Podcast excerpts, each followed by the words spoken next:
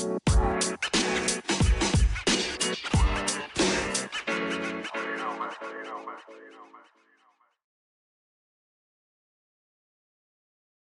right. Well, we made it. We made it here. Uh, welcome to the Principal's Desk podcast.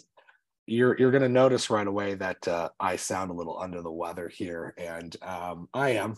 But uh, this is our first Principal's Desk podcast, so I didn't want to. I didn't want to reschedule. I didn't want to miss it. I was really excited for this. But thank you for uh, Thank you for tuning in. My name is David. I am the founder of the Principal's Desk, and I am thrilled to be here for episode one with Andrea Bitner. And uh, um, just uh, she was able to share with me just an amazing story uh, that she has with uh, uh, a book she wrote called Take Me Home and uh, work that she is uh, doing with EL families and communication. And so, uh, Andrea, I'll just I'll turn it over to you uh, while I rest my voice up a little bit and uh, just tell us a little bit about yourself and uh, your book, Take Me Home. Oh, thank you so much. And this is such a great opportunity to be here.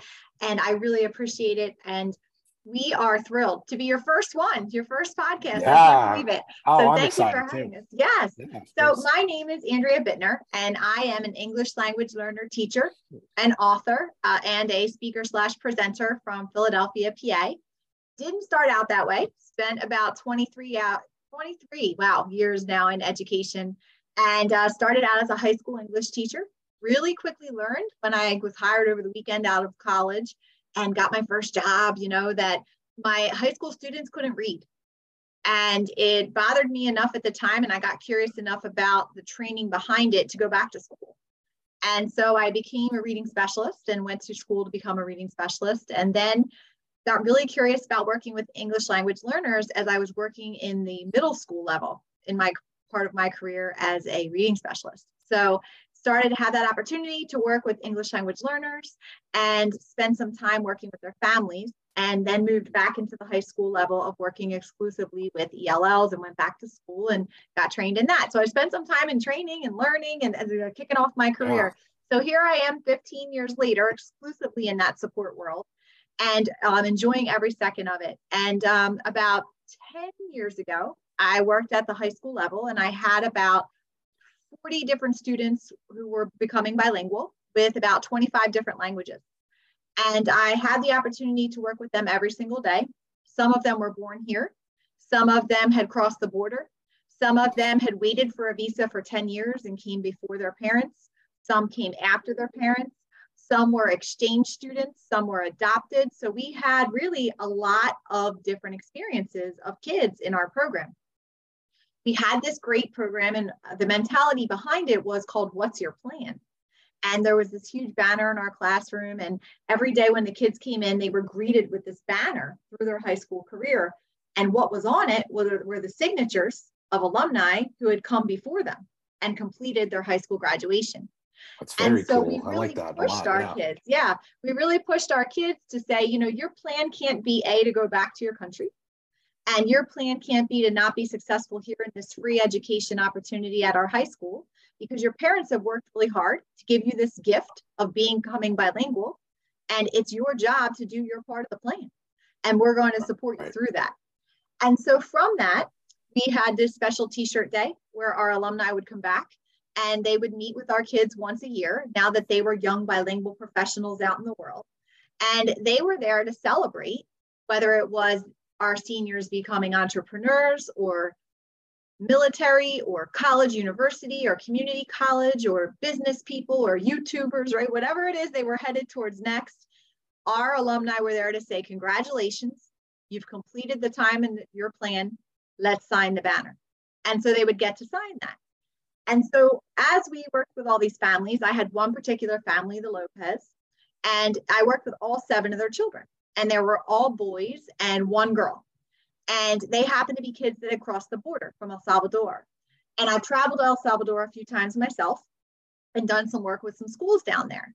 And so, over the many years that I spent with this family, I had the privilege of working with Henry and all the way down to Nancy, which was the youngest and female child in the family. And about a year after Nancy graduated from this What's Your Plan program, I was teaching one day in a building next door and there were a bunch of helicopters outside. And I thought, wow, like I hope everything's okay. There's a lot of helicopters out there today. And about an hour after I was finished teaching, my principal came down to get me to let me know that one of my students had been hit by the train. And that student was Nancy. And unfortunately, she died that day. She had a pair of headphones on and she didn't see the train that was coming from behind her as she made a choice to walk for a few moments on the inside of the track and it clipped her from behind. And so that really threw this amazing young group of people and families that I had worked with for many years into a sense of huge trauma and loss and navigation. And they needed all these supports in order to bury their daughter. And one of the most troubling parts of that day, in addition to what had happened, was that mom and dad were still learning English themselves. So when they received the call from the local force that something had happened to one of their children, they were still learning English, and no one on this course in that moment or in that short period of time spoke Spanish. Right. So they right. could put together that something had happened, but they weren't sure what it was. So we found them up on the tracks for hours, calling all their kids, trying to figure out who was there and what had gone on. And so from that, one of my jobs was to speak at Nancy's funeral. And so as I worked with the family and our team did over the coming weeks and our district worked with them, we planned everything that they needed at that time. And so when I went to speak at her funeral, I wrote this short poem and we called it Take Me Home. And it was an homage to Nancy's crossing into the US. And so I had that experience and I kept that poem out of my desk and I kept working with these awesome kids. And a few months later, I sent it out on a whim and thought maybe somebody out there could be benefited by part of this story.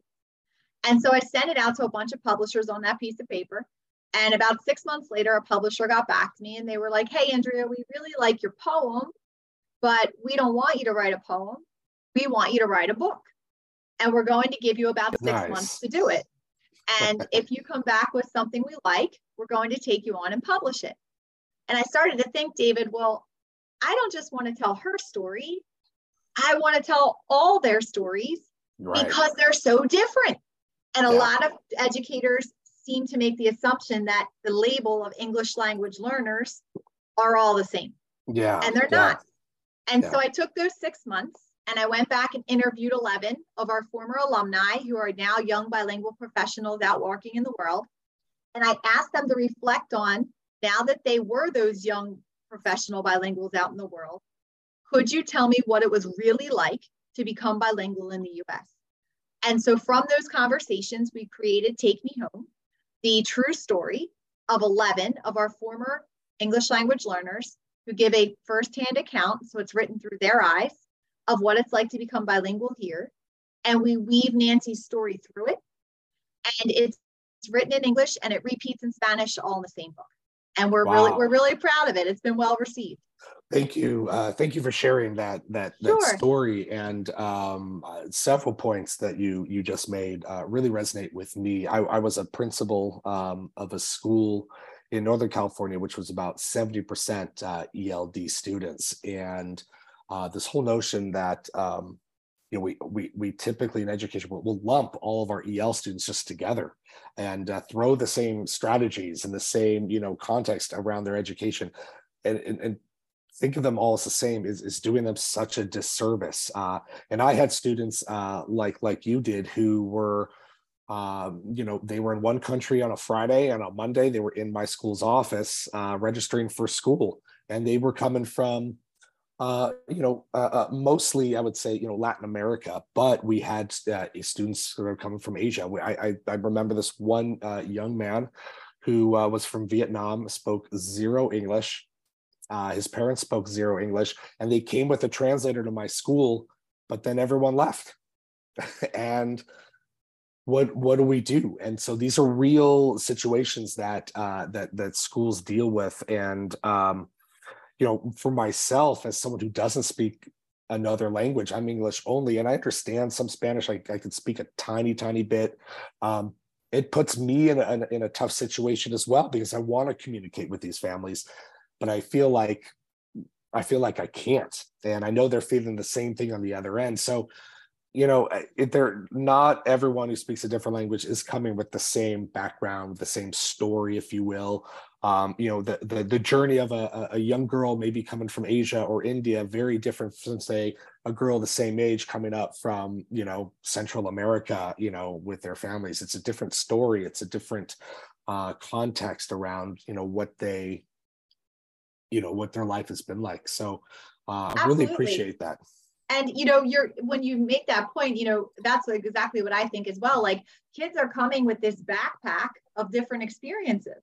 And you know some of our kids were formally educated in their countries and they were really really strong in their literacy skills in their first language and that helps them acquire english at a much quicker rate than necessarily oh, yeah. a student who comes in with no formal education now we've got to teach them how to read right so you know that that delineation yeah. between and that's really always the strongest predictor and i think the best indicator of how well a student will be able to acquire english is what are your literacy skills in reading writing yes. listening and speaking in your l1 because if they are and, strong wow we've got to win we have got to win here you know and and i think yeah. that that's really important to know that that lack of language at that time does not equal lack of intelligence Exactly, exactly. We often equate the two where a child can't answer a question in English uh, and we automatically go to that. Well, they must not know the answer. Right. They might. It just might be in a different language. And if you if they had access to that question in their home language, maybe they could answer it, maybe not. We don't right. know. And so we do often equate, you know, when they're taking a test, like, oh, you didn't do so well. Well, did you give them the test in Spanish? Did you give them a test in Korean? Um, Absolutely. And, you know, I can give you a perfect example of that. I had a first grader last week who uh, took the speech and hearing test in the nurse's office. And our nurses, you know, and us all work together because I'm a big believer that everybody in the building should know who your English language learners are because 75% of their interactions are going to be outside of the EL classroom. For and sure. so our nurse gave that test the first time in English while our students spoke Spanish. He failed the hearing test. So we had a great conversation and I said, Hey, let's do it again and let's put the interpreter on the line. And you know what? He took that test again with the interpreter giving him directions in Spanish as nice. to what to do. He passed his hearing test. So just having that awareness of all of the things they have to navigate outside of the EL classroom and that essentialness of everybody on the team has got to use these resources. That is so important because we used to do that same kind of thing, but not with hearing tests, but with uh, glasses. Yeah. So we were able to get kids glasses who we were trying to figure out like they weren't being successful. And we are trying to do everything we could. And then I it wasn't me. I think it was one of my teachers was like, I don't know if they can see the words on the board or on the page. And we had someone, uh, we had a, uh, an eye doctor come in who spoke Spanish, who could help this child. And absolutely, they could not see anything. But we you know, again, every story is different. They're all yeah. different. They're coming with different things. All of a sudden, we put these glasses on this kid. Wow. I mean, they, they were able to to do everything. Like th- this was a really smart little girl. I do remember. I remember her face. I don't remember her name, but she was very smart. But for like the first few weeks, we were like, "What's happening? Like we don't know what to do. Like we don't understand." But having those different people get involved and say, "Hey, what about this? What about this?" Um, so important and not just jumping to conclusions of well maybe they just they're not they're not too bright um yeah, unfortunately yes. we do that a lot we do and, and i always say you know when you receive an english language learner in your school don't feel cautious get curious start to yeah. get curious and and ask a lot of questions and and i do a presentation about that around the country but that's here you know important as well but get curious and start to ask a lot of questions about that informal versus formal yeah. education about their country maybe they came from a state over maybe they came from down the street maybe they were just in a district next right. door you know they can give right. you information so there's so many ways to do it but yes that that's yeah. definitely no. a first good point. asking asking questions so important and, and you brought up something again really important here and i was just uh i just wrote on this topic as well our long-term english language learners um, yes life is, kids Yes, it is such an issue. Um, I remember again, same middle school, we were having we had students who tagged with EL, uh, you know, in their files, and I'm looking up, you know, their history. I want to find out a little bit about them. They started in kindergarten at the school down the street. Mm-hmm. They were now sixth graders at my school, and I'm thinking, how, how are they still going through? So it's like we need to change absolutely are working with these kids because something's I, not right when that happens. Sure. And, and I think too, it's important to remember, you know, acquiring a second language takes time. Mm-hmm. And it mm-hmm. takes one to mm-hmm. three years to acquire your social language. Some people will call it BICS, right? So your basic indicators, you know, of social right, right. skills. And and it's important for people to be aware that it takes that one to three years to acquire that language expressively and receptively to communicate. But more than that, your content language for an academic student who's an English language learner can take five to 10 years. And so, you know, mm. while all those supports are in place and they will fade out over time, it's important to give them that navigation and those supports while they are acquiring the language and it takes time. Right, right. So what other what other questions would you ask um, you know, an English language learner or their family uh, in order to get a better sense of just the bigger picture sure. um, in their background? Yeah, I think there's a lot of things you need to look at. You know, the first thing obviously is like something we discussed earlier, right? What was their formal education like? If they received one or not in their prior school or their prior country. Another one would be um, if they were serviced in the school before or the school next door or down the street. If you are a WIDA state, can you access their access scores, which is a state mm-hmm. exam that's given once a year that assesses reading, writing, listening, and speaking skills. Another area to look at is language distance. And so when you have a student coming in speaking Mandarin or speaking Arabic, you know, those languages look very different and aren't as close to English as some of the romantic languages are, like French or Spanish. Mm-hmm. So is the directionality of the language different? Do they use characters? Or, you know, or are there cognates available and the alphabetic principles are the same or similar? So being aware of that distance is really important. You also want to make sure that you've talked to their parents to find out what their language preference is. Some of our parents prefer English. Mm-hmm. Some of them prefer, you know, French. Some of them prefer both. So you want to have that conversation with parents. And I encourage teachers or schools to send out an email and say to the parent, hey, I noticed in our school information system that your student has been identified as becoming or being bilingual. I think that's amazing that you've decided to give them this gift. I'm wondering what your preference is for school communication. Would you prefer to have school communication in English, in Spanish, mm-hmm. or in both? You know, thank you so much, sign your name, you know, and having that accessibility. I think it's important to make sure, as we mentioned earlier, that everybody in the building knows who your kids are. And so that's a question I always have. Do all of your teammates in your building know who your ELs are? And I mean from your cafeteria team to your maintenance team to your office team to your content teachers, to your administration, to your transportation team. Everybody in the building needs to be able to provide a successful environment for these kids to have an anxiety level that is reduced so that they can communicate effectively and what supports they may need in place for that to happen. Um, I also ask if your schools have district bilingual staff lists. So, you know, you have a lot of amazing adults working in your buildings, building wide, district wide, county wide is there a list available? We just found out, for example, last week that one of our teaching assistants is fluent in Arabic. Mm-hmm. Well, that's fantastic. We have some pre K kids coming in that are all Arabic speakers.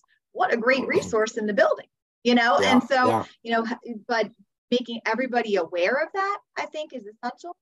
Um, you also want to look at, I always say, curriculum wise. If you have a student coming in who is a newcomer or is a student that is literate in their first language? Have you checked with your curriculum directors to find out what side by side text you can put with the English while they're learning the skills? And so that's a quick email. Yeah. There's so much online now that companies provide with bilingual oh, translatable text. Absolutely. Ask those questions, you know, and there are more beyond that, but they're just a few to start off. No, with. those are great. And I, I, think back to when I was sending out my newsletters uh, once a month, and I did, it was a one sheeter front and back, English, Spanish. And uh, uh, they we didn't have all these translation tools back then. Uh, I had my uh, community liaison translate my newsletter into Spanish. Um, but I remember this very, very clearly as we were getting it out to everyone and putting it in the backpacks, thinking, well, how are my Vietnamese kids going to read this at home? How are my Korean kids, my Chinese kids? Um, we actually ha- also had a sizable Portuguese population uh, in San Jose. There's large Portuguese uh, you know families that are there. So you know it was very much like we just what's the most common language spoken here. Okay, English and Spanish. But now I love your your point about language preference at home. Like, what do you want us to send it home? And that's you can Google that, you know, and just bam. And and so many of these translation tools have gotten so much better in recent years that uh, when I ask families about them, um, I always ask like, how close is it? Like, is it is it pretty pretty good or is it like, yeah, it's it's kind of like a child is speaking back. And for the most part, people say, you know, what they're pretty good now. Like, uh, you know, so love that, you know, asking what language, because that that brings that family into the school. They they understand that you are trying to communicate with them, you're trying to ask their preferences, and that means a lot to them because chances are they're, you know, they're intimidated by the school you know, with everything coming home with English and they want to make sure they their their their child's in the best possible environment. And if they don't know what's going on, that can be very scary. But if they get something in Arabic that's sent home, all of a sudden it's like, oh, I there is a communication path for me here, and that makes me feel better. Um, yes, I, I mean, so you, important. We, I agree, and you know, we try to remember that you know, language access, as my friend Carly Spina says, is a right for all, not a privilege for some.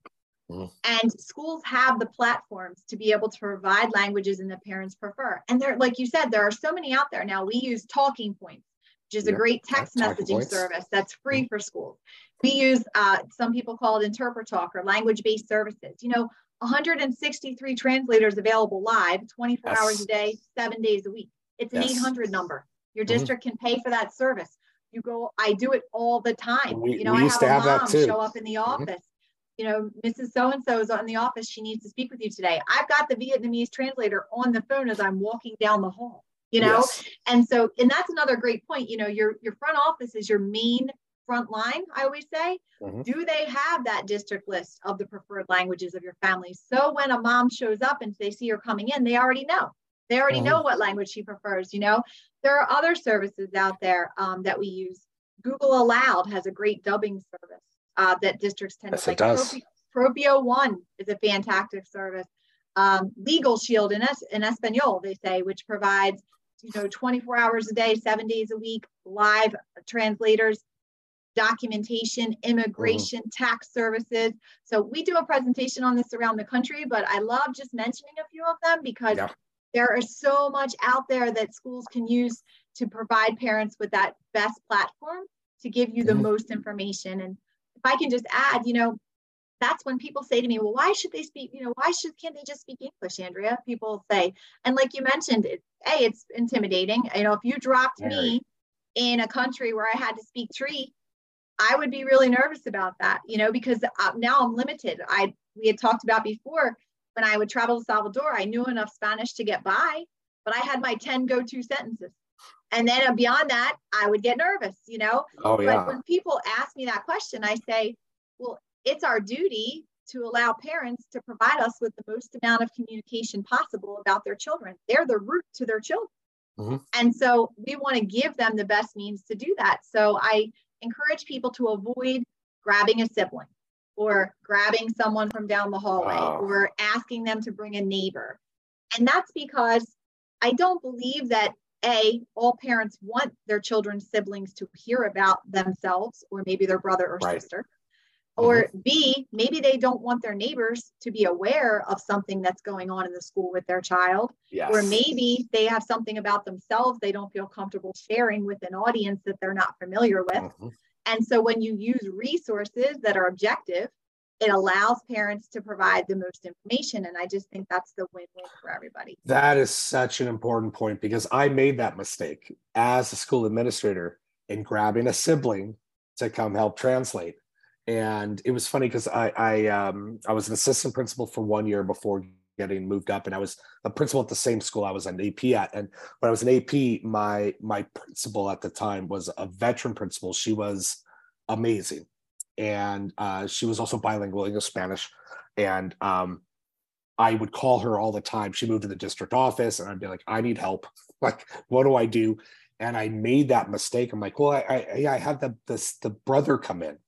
and you know talk to the parent and she i could tell like on the phone she's like i could see her face like you know like you know it's like what are you doing like and so you know it's okay for you know it's okay for us to make mistakes. We need Absolutely. to learn from those mistakes. Um, I, you know, that, that's why I do what I do as well. It's like I don't make the same mistake I did, but at the same time, like, and I think I says for my Spanish was was limited, but I tried to speak it, and the parents so appreciated it, and they laughed at me most of the time too. But we also had that moment where it's like he's trying.